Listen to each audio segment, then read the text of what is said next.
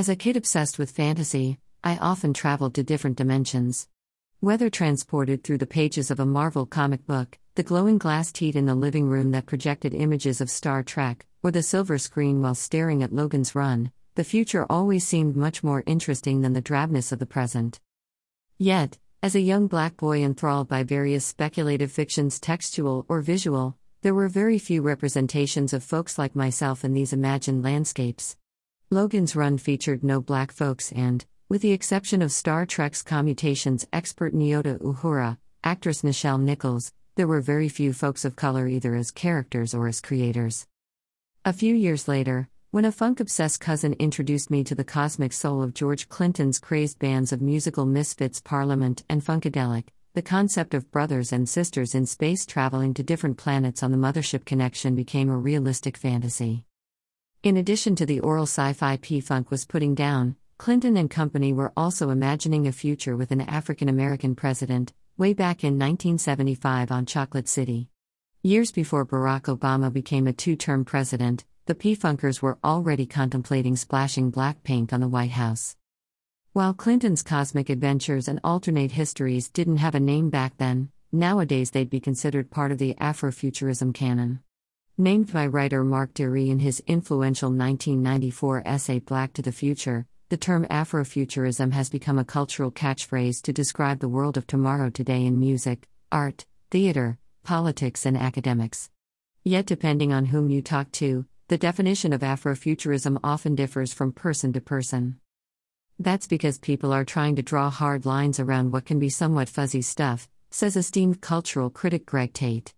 As one of the early definers of Afrofuturism a decade before it was properly named, Tate's essays on black science fiction writer Samuel R. Delany, Tate's essay Ghetto in the Sky, George Clinton, Beyond the Zone of the Zero Funkativity, and cyberpunk pioneer William Gibson, Dead or Alive, were groundbreaking texts that served as a map towards discovering pathways of black thought towards future shock ideas. In Afrofuturism, the world of black science fiction and fantasy culture, Author Ytasha L. Womack cites Tate and Dery's pioneering writing while simultaneously building on and extending the journey. Incorporating autobiography, academic study, and information about numerous Afrofuturist practitioners, including Sun Ra, Octavia E. Butler, Janelle Monáe, and W.E.B. Du Bois, the writer brings us in on the cosmic ground floor and proceeds to propel the reader into the stratosphere. Afrofuturism bridges so many aspects of our culture, from African mythology, art and hip hop to politics, comic books, and science, Womack says. The name serves as an anchor from which we can build ideas and expanding our minds. Artist John Jennings, who supplied Afrofuturism's stunning cover, met Womack through a mutual friend and bonded over shared ideas of aesthetic.